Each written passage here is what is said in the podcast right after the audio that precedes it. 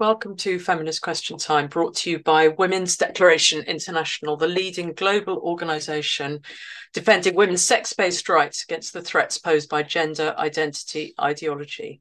There's more information on our website, womensdeclaration.com, where you'll find our declaration on women's sex based rights, which has been signed by 36,822 people from 160 countries and is supported by 511 organisations. We have many volunteer activists, including country contacts from every country, continent, engaged in defending women's rights. Do join us as a volunteer. Um, I'm really pleased to say that today we have Kara Dansky from the USA. Her talk is going to be the importance of using accurate and precise sex based language when talking about our rights. And then we have Sara Mai and Imogen Makepeace from the UK, oh, the Green Women's Declaration. And they are going to talk about this new initiative or reasonably new initiative, uh, a Green Women's Declaration, um, which is, has elements very close to the our our declaration on women's sex-based rights, but the same sort of gist. And but it's within the Green Party, which is fantastic. And then we're going to hear from Sharon Byrne and Lierre Keith uh, from Wolf Women's Liberation Front, giving an update on the fantastic work that they're doing, that Wolf is doing in the United States. So that's completely brilliant as well. The first speaker is Kara Dansky from the USA.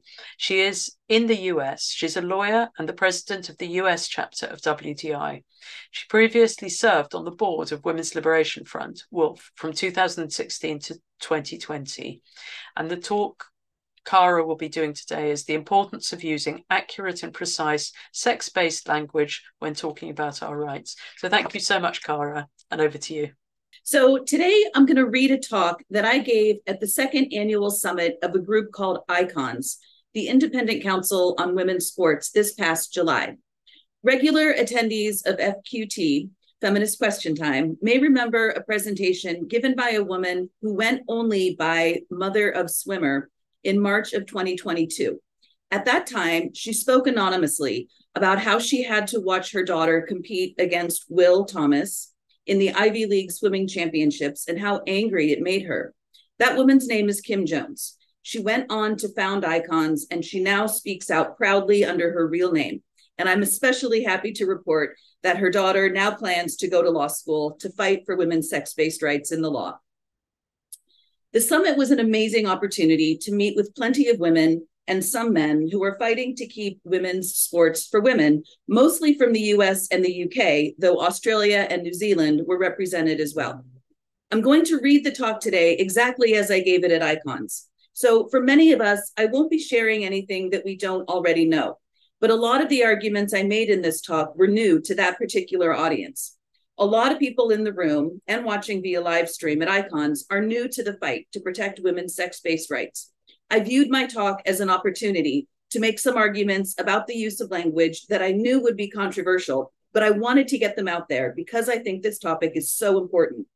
So while what follows will be old hat to many regular viewers of Feminist Question Time, I'm giving the talk today as I gave it then because I want to provide an example of how those of us who are more seasoned in this area can talk to people who are newer to it.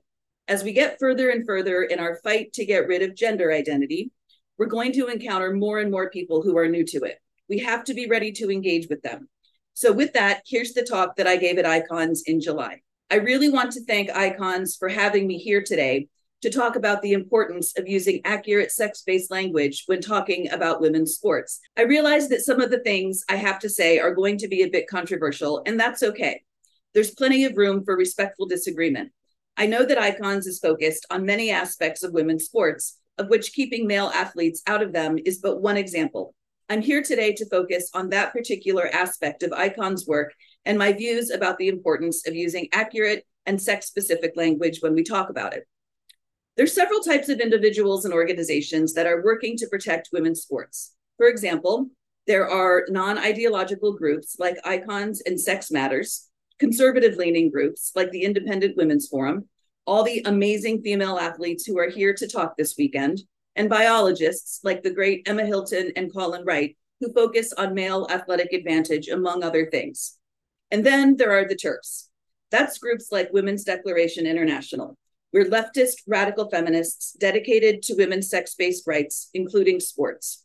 The heart of our work at WDI is the Declaration on Women's Sex Based Rights, an international document that reaffirms women's sex based rights, including women's right to physical and reproductive integrity and the elimination of all forms of discrimination against women and girls that result from the replacement of the category of sex with that of gender identity.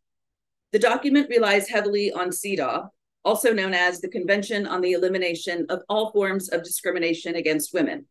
This is a UN convention that the US has not ratified and to which we are not bound. Still, it contains some principles to which we at WDI think the US and all 50 states ought to adhere.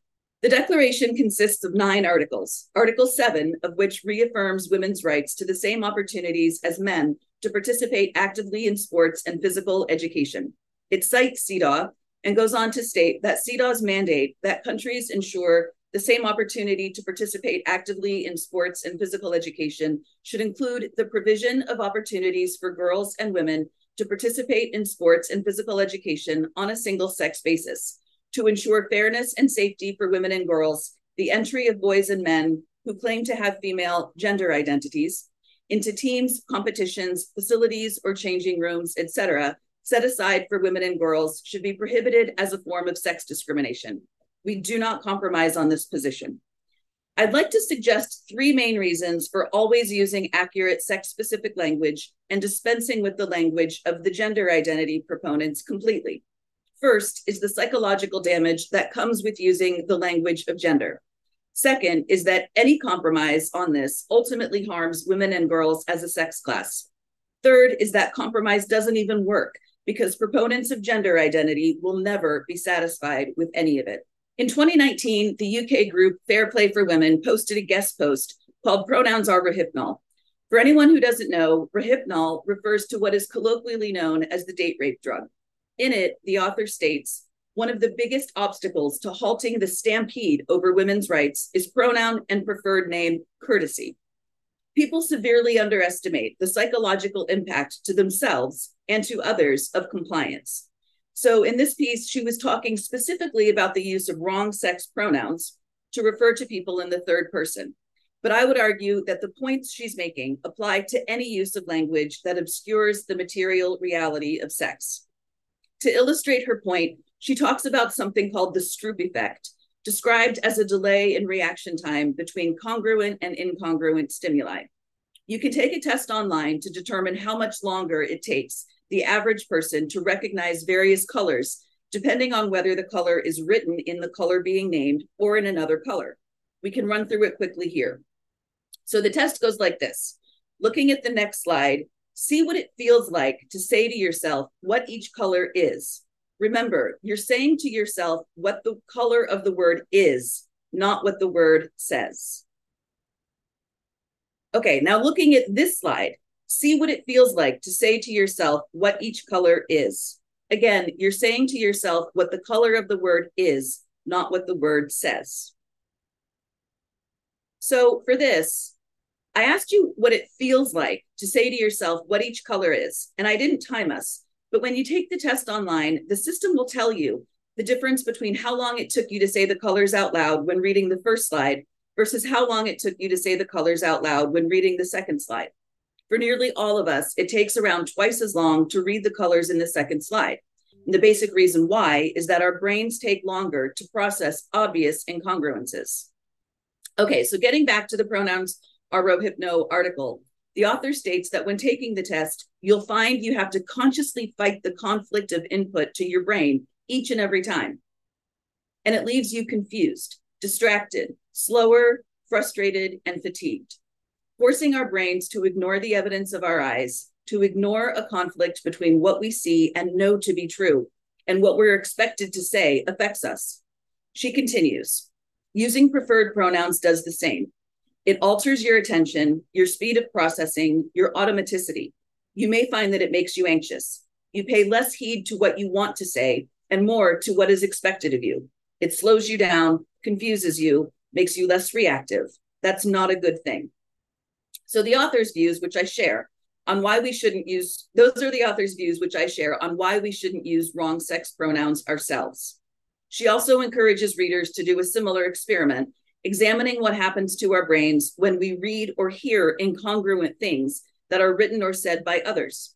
For example, take an article you might read about who I will call Will Thomas that describes him using she and her pronouns. Rewrite the article, changing all the pronouns back and changing the name Lia to Will. Knowing that Thomas is male, how do you feel reading an article that pretends he's female versus how you feel reading it accurately? The author encourages readers to ask themselves questions like these as they read both versions. Do you feel anxious? Do you feel uncomfortable? Is your sense of injustice alerted? Her hypothesis is that if the use of wrong sex pronouns is harmless, reading those two versions of the article shouldn't make a difference. But for most people, it actually does. So, why are pronouns rohypnol, according to her, instead of some other substance that obscures our perceptions? Why doesn't she say that pronouns are LSD or magic mushrooms, for example? She explains that at least for women, preferred pronouns dull your defenses. They change your inhibitions. They're meant to. You've had a lifetime's experience learning to be alert to him and relax to her, and for good reason. This instinctive response keeps you safe. It's not even a conscious thing. It's like your hair's standing on end. Your subconscious brain is helping you not get eaten by the saber toothed tiger that your eyes haven't noticed yet. The article concludes with this I want to be alert. I want others to be alert. I want people to see the real picture, and I want those instinctive reactions that we feel when something is wrong to be unblunted, undulled by this cheap but effective psychological trick. I feel like I owe this to myself, and I absolutely owe it to other women. And more than anything, I owe this to girls. I don't want to play even the tiniest part in grooming them to disregard their natural protective instincts those instincts are there for a reason to keep them safe. They need those instincts intact and sharp. That's why I won't use preferred pronouns. Using Rohypnol on others isn't a courtesy. Again, she's talking about pronouns here, but I would argue the same analysis applies to the use of any language that obscures the material reality of sex. That includes phrases like transgender athletes, if we're talking about male athletes, it includes the phrase transgender prisoners when we're talking about male inmates. It includes any and all language that concedes the idea that there is a sex class other than female and male, or that sex isn't real, or that it might matter. My second reason for insisting on using accurate sex based language is that any concession to gender identity is an attack on women and girls as a sex class. Women as a class have always been oppressed by men as a class, regardless of the benign behaviors of any individual men on the basis of sex. And many of us are quite angry about it. There's a reason that suffragists had to fight for the right to vote after being denied the franchise for centuries, and that countless men and institutions fought hard to stop them. There's a reason that all over the world, men beat, rape, torture, and murder women and girls at astronomical rates. There's a reason that lesbians are routinely targeted for harassment or worse. There's a reason that men used to burn women for allegedly engaging in witchcraft. It was not on the basis of identity. No one bothered to ask women which pronouns they preferred. It was on the basis of sex. And now the entire gender identity movement denies that sex even exists or that it might matter. A couple of years ago, author Andrew Sullivan published a piece called quote, a truce proposal in the trans war. In it, he proposed a number of compromises on what he framed as the transgender issue. I wrote a response piece, which I doubt he read because he probably has no idea who I am. In my response, I said, I've been thinking a lot about compromise and what it might look like in the context of the fight for the rights, privacy, and safety of women and girls. The question I keep arriving at is this why on earth should women be required to compromise when it comes to our own humanity? My concluding paragraph was this Those of us who are interested in finding compromise here must ask ourselves how much of our humanity are we willing to sacrifice? If our answer to that question is greater than zero, we have to acknowledge that we're simply willing to leave our humanity and the very nature of reality at the door. No thanks, Andrew. I won't be compromising today. None of that has changed in the two years since. Lastly, I want to address the frequently made argument that it's important to use the language of gender identity in order to help people understand what's happening and to get them to listen. Because if we insist on using sex specific language, they'll tune us out. I understand this argument, but I think it's misplaced. I have learned in my eight years of working on this issue that there is no amount of compromise that will ever appease the proponents of gender identity. None. Radical feminist Mary Daly once said, I know that I will be punished just as much for being an itty bitty feminist as for going the whole way. And so I go the whole way. I feel the same way about this. There is no amount of compromise that will appease the proponents of gender identity. They're going to punish us anyway, so we may as well go the whole way. By the way, we really can do this. I was once invited to address a group of Republican women in a fairly major US city, and I was happy to accept the invitation, even though I'm not a Republican or a conservative. We were chatting, and one woman asked me what we're going to do about the problem of transgender athletes competing in women's sports. And I said, okay, we can talk about that. But first, I want to ask you what you mean by transgender athletes. The room fell silent and tense. Then I asked, Do you mean men and boys? She paused and then said cautiously, I didn't think we were allowed to say that. My response in the moment was basically that if you mean men and boys, you can just say men and boys. The sense of relief in the room was palpable, but I thought the interaction was fascinating. This woman, a political conservative, felt so socially and culturally compelled to deny material reality that she didn't think we were allowed, her word, to name it. We've got to get past this if we're going to have any hope of preserving reality, including the reality that women are female and men are male. And finally, I am finding that the people who compromise on language aren't even getting very far anyway. I know she's a bit controversial, and I understand why, but I don't think it can be denied that some of the most successful women fighting this fight are women like Kellie-Jay Keen in the UK, who never compromises on language. She has arguably done more to raise awareness of this topic and to get women talking about it than many of us. And she does it using accurate sex specific language without compromise. If insisting on accurate sex specific language is good enough for Kellie-Jay, it's good enough for me.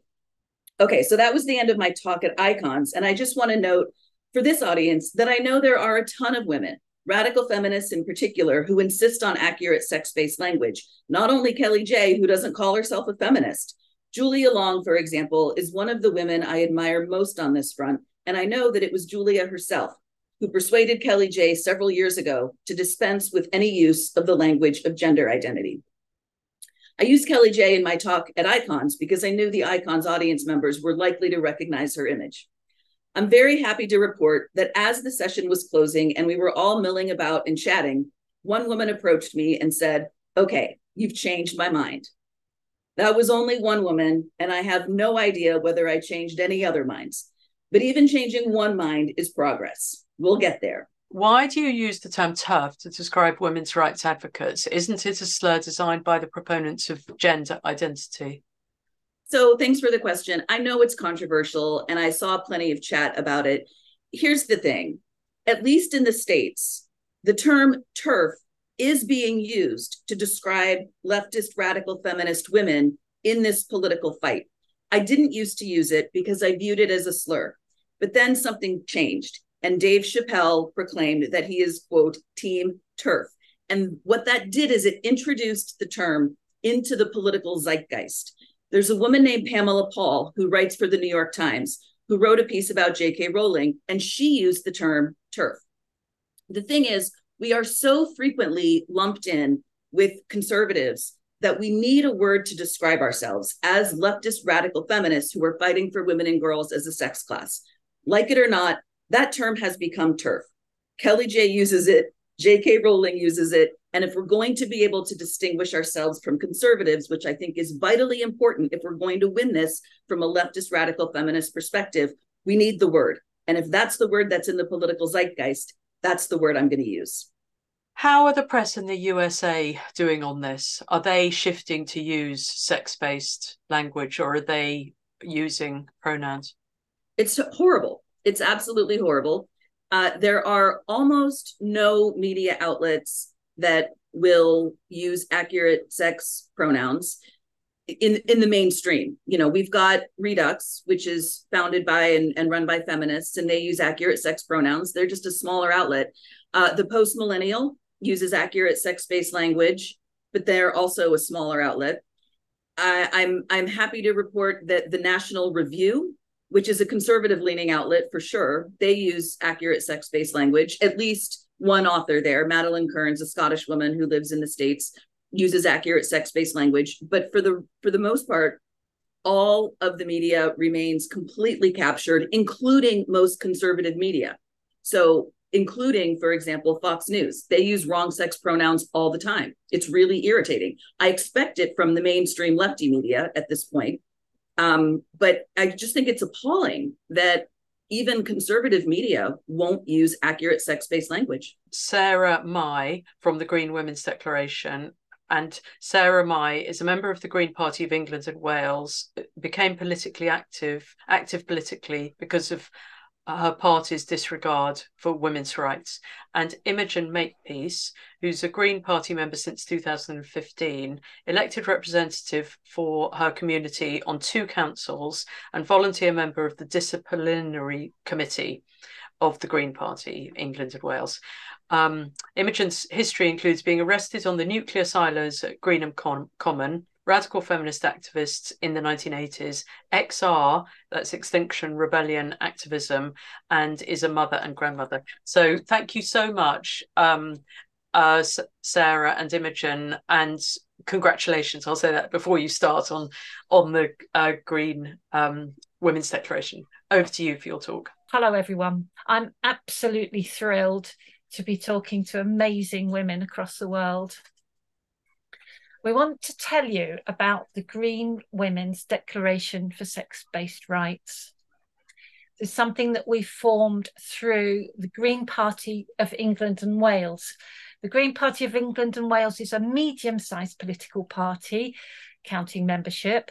There are about 50,000 of us. It's a small party. If you count representation, we have one MP. Over the last 10 to 15 years, the focus of the Green Party has been distorted by loud voices from a minority who have acquired influence. The demands to centre men in our policies has increased. Last year, a group of Green Party women came together in Cardiff at Filia, and we decided to get up a declaration of women and girls' sex based rights that would form a solid and recognizable base camp from which we would support, encourage, challenge the members of our party to push back and reclaim our territory. Over the last 12 months, we have drafted and redrafted, picked up ideas, rejected ideas, listened to each other, some of us took time out while others picked up the slack. We heard how Labour women worked towards their declaration, and we kept a focus on our destination.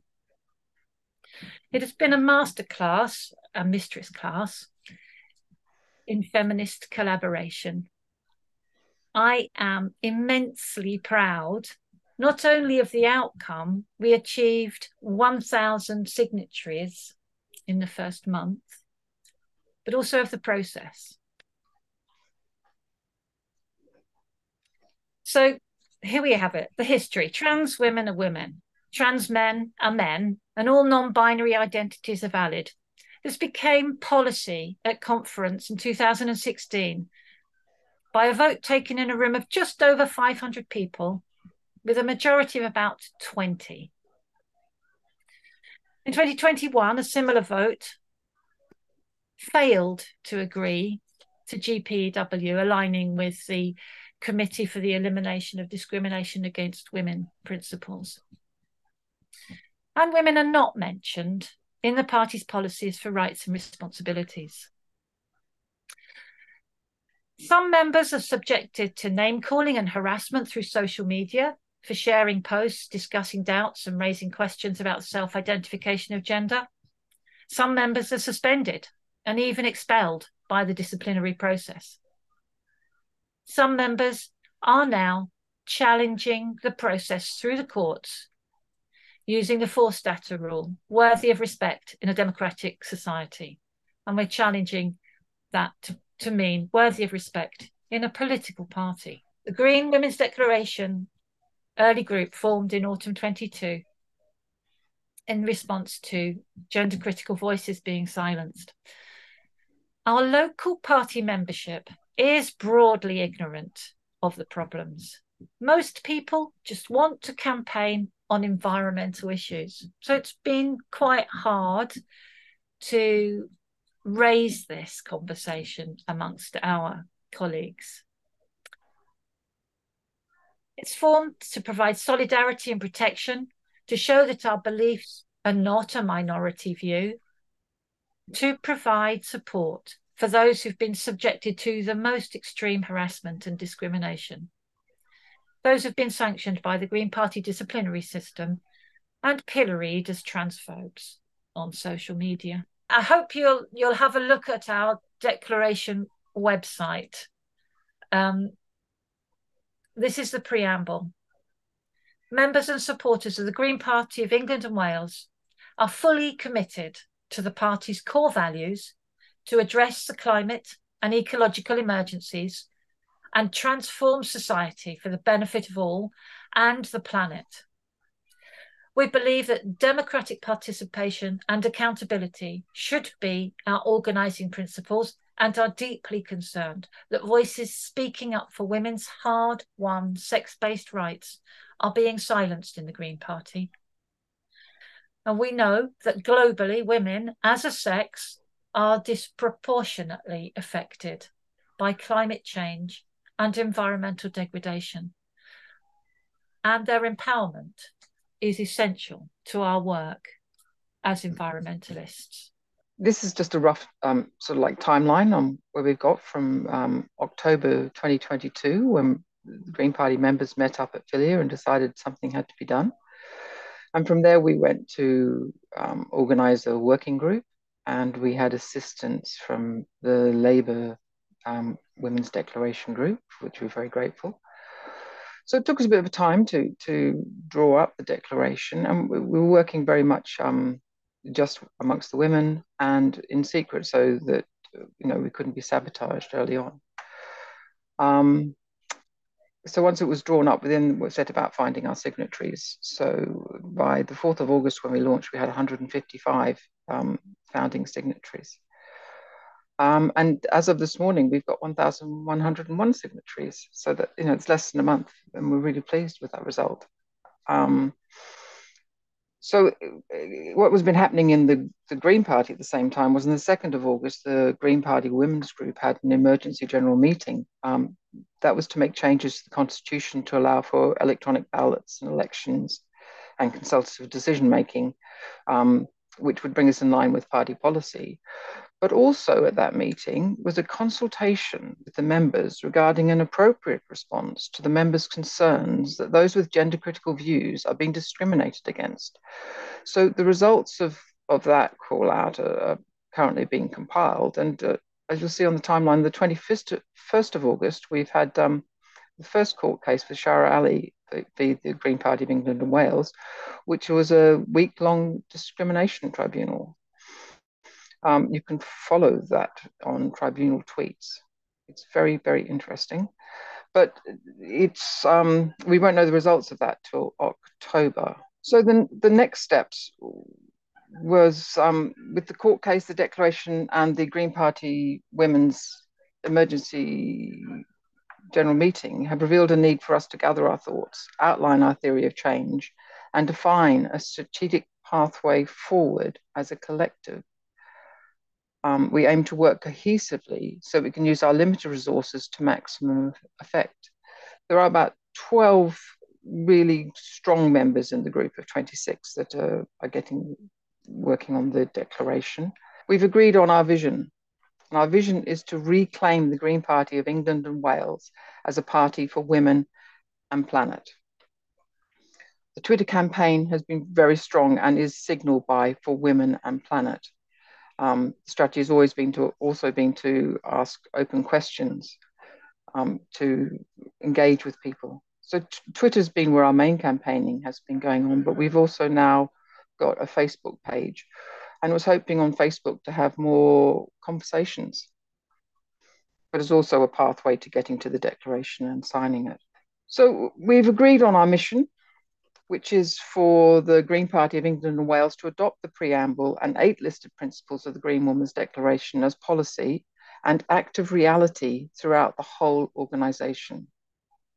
So that's the declaration summary of addressing climate and ecological emergency to transform society for the benefit of all life and champion sex-based rights. And our eight um, principles are sex is real, sex-based language is vital, Sex and gender identity are different. Female only spaces are necessary. Freedom of belief and expression. The right for women to self organize. Lesbians are same sex attracted. Protection from abuse, discrimination, and harassment. Judging by some of the comments of the signatories on the Green Women's Declaration, adoption of the direction of the declaration by the Green Party of England and Wales will bring a lot of women and allies back to the party. And people have also signalled that they might be prepared to vote for Green candidates.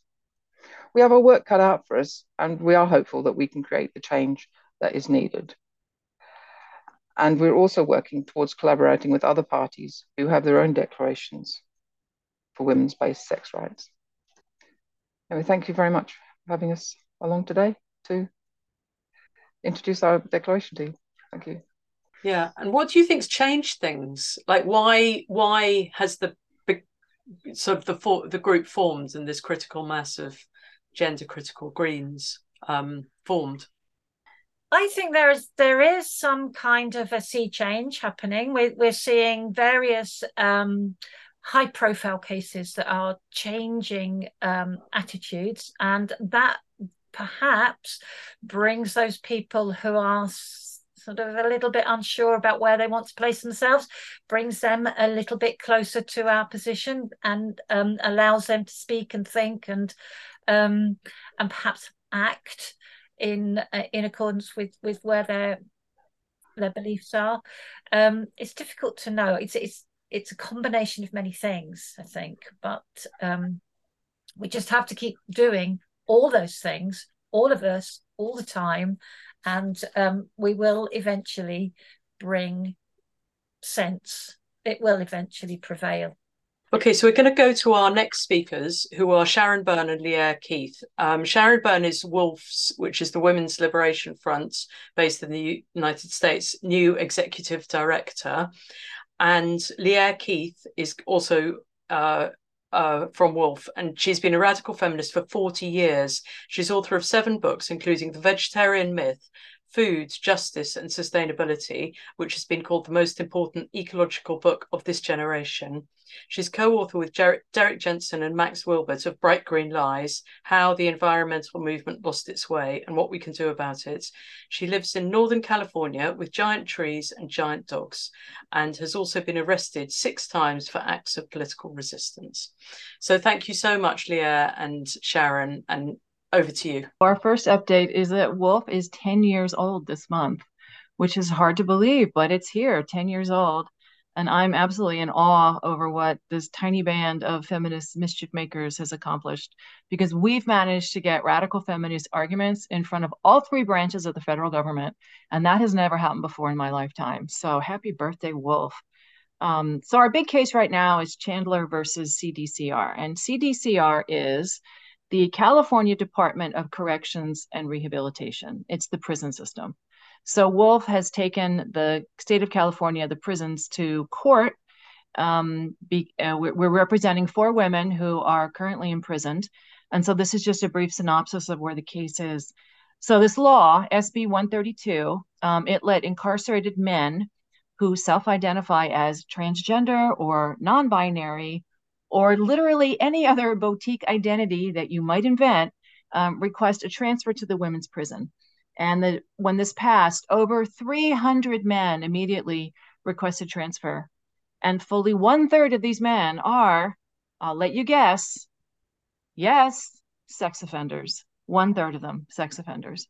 The women are now in hell. Um, they have experienced sexual assault, harassment, threats, and psychological trauma from these men, as anyone with any common sense could have told you.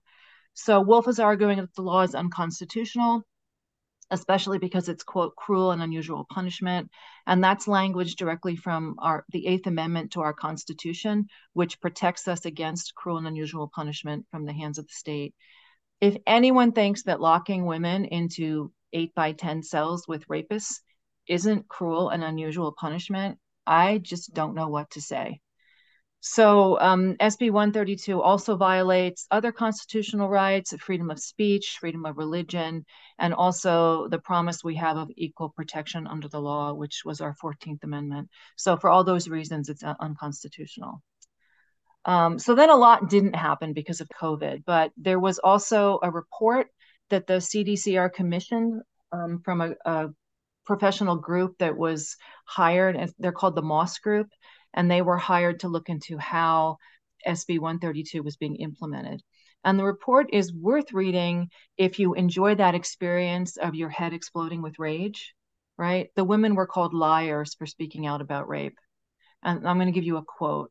So, PREA is the Prison Rape Elimination Act. So, anytime you hear about a PREA allegation um, that's a rape allegation or a PREA violation. It means that there was uh, rape and, and the people weren't protected from it. So a PREA allegation, just hear rape allegation. And here's the quote, quote, many believe that there has been an increase in PREA allegations made in bad faith coinciding with SB 132. So the Moss Group claims that women's very real concern about rape is based on, quote, myths anxiety or fear, and other times by misperceptions and misunderstanding. So it's just a misperception that he shoved his penis into her body. And this is why I will never stop fighting these wretched men and their insane movement. So the authors dismiss the rapes as, quote, rumors. They argue that women need to work harder to overcome their, quote, bias related to personal beliefs. None of the many women who have been assaulted or threatened were interviewed for the report, not one. And neither was anyone at Wolf or Woman to Woman or the other groups that are advocating for women. So that was the Moss report. Um, also, a bunch of men then demanded to be allowed into our case as interveners. Now, interveners are um, people who are allowed in as full parties. They can do anything in the case that the original parties can do. So they can file motions and briefs, they can request discovery, um, they're copied on all the official communications, and courts will grant petitions to intervene if the applicant has a quote significant protectable interest and if the existing parties are not going to adequately represent their interests. So in this case, you've got Wolf um, trying to defend these women. You had the state of California defending the law that they passed. And now there's this group of men saying, yeah, but neither one of these people is is in our interest. And the court does this so that it can be a more effective use of legal issues. Um, so it's like, okay, well, now there's three people who are going to have some argument about this. Let's put them all together and see how we can sort it out in the quickest way possible. So just this Monday, these four men were granted full standing in our case, along with a group called the Transgender, Gender Variant, and Intersex Justice Project, TGJIP. That's got to be one of the worst acronyms I've ever seen. I've got no idea how you're going to pronounce that. We, on the other hand, have a really cool acronym because it spells wolf. Um, anyway, their legal team is the Transgender Law Center, as you might imagine, Lambda Legal, of course, and naturally the ACLU. So the American Civil Liberties Union. Uh, once upon a time, a bedrock institution fighting to protect civil rights. I have never agreed with them about everything. There's always going to be the pornography issue, but uh, once upon a time was a long time ago.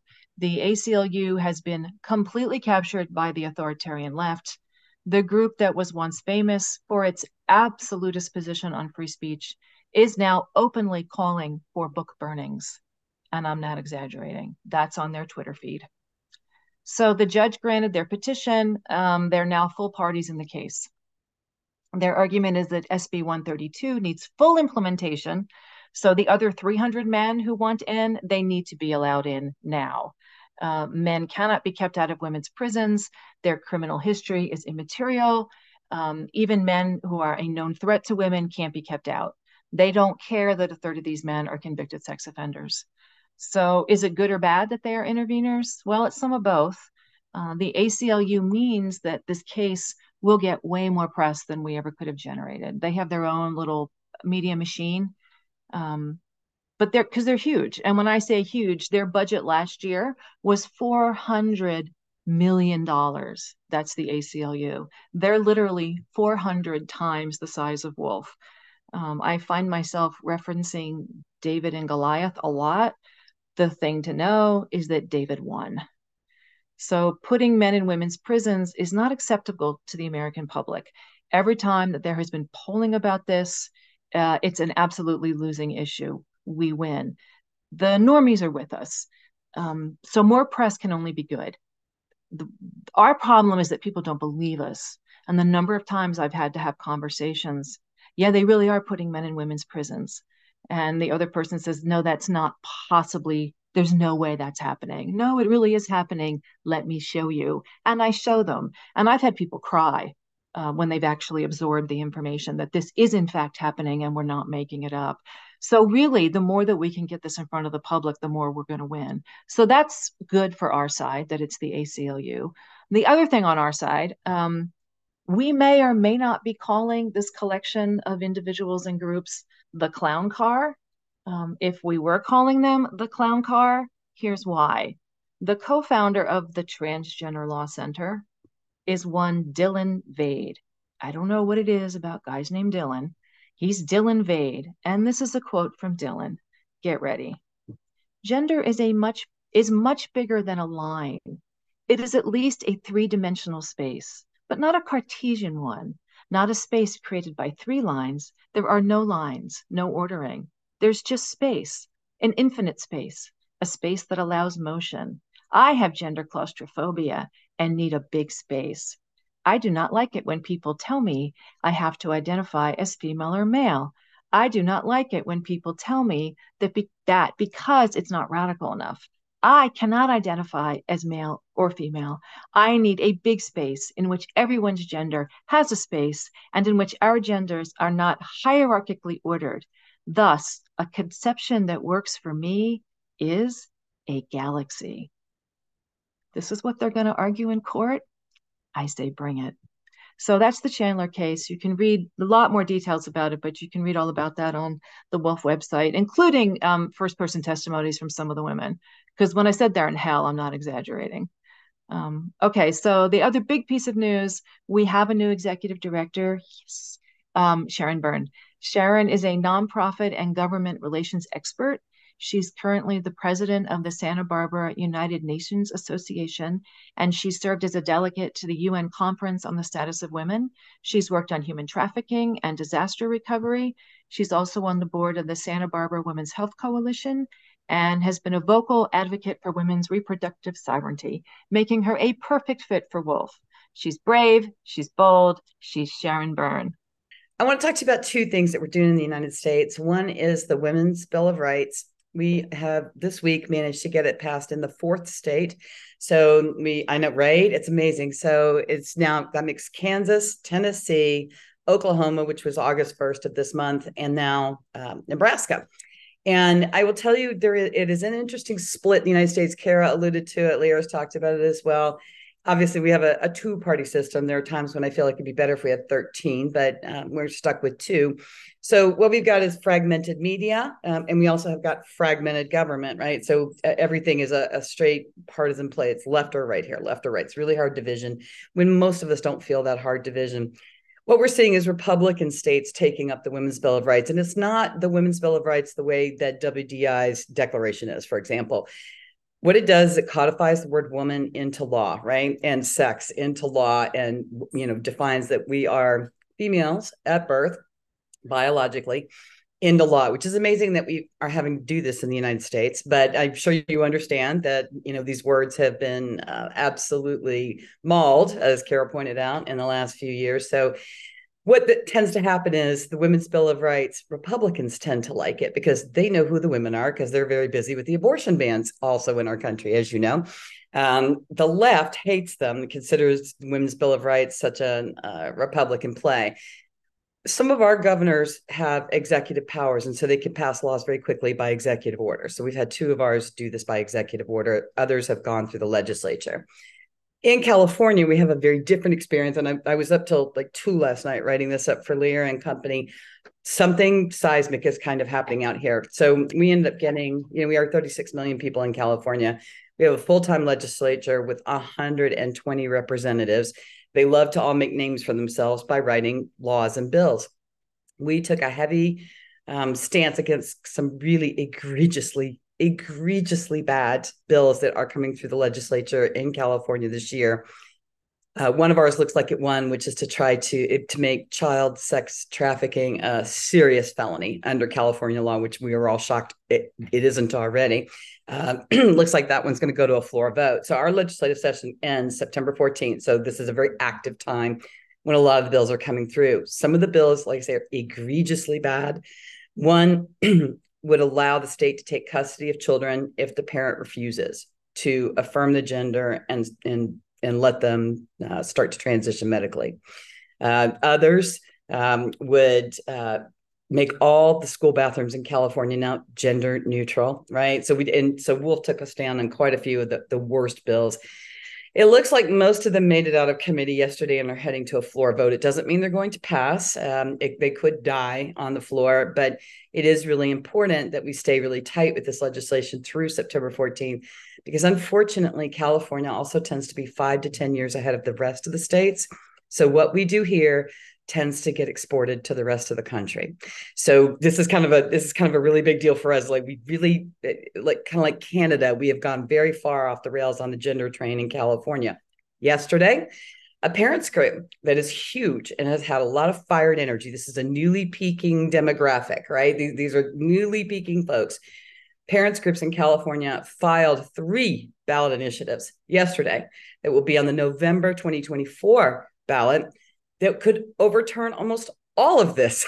so, you know, we tend to do things by vote voter referendum. And I think this is actually really interesting because rather like the voting on abortion rights, we are finding that state legislatures do something rather different than their voters in a voting booth on an issue. We find that they they break quite differently. Legislatures tend to be harder, more partisan, write you know worse laws Whereas when you put something to the voters, you tend to get a very different result. So I am really hopeful. We're going to look at the ballot initiatives, they, you know, and see if there's something that we want to get on board with. But it's it's really exciting to see this sort of new demographic springing up in the United States of enraged and engaged parents who are super frustrated with the way trans ideology is being pushed in their schools and pushed on their kids. See a lot of energy there in California, and hoping that we'll be able to leverage that uh, going forward and roll it out across the rest of the country.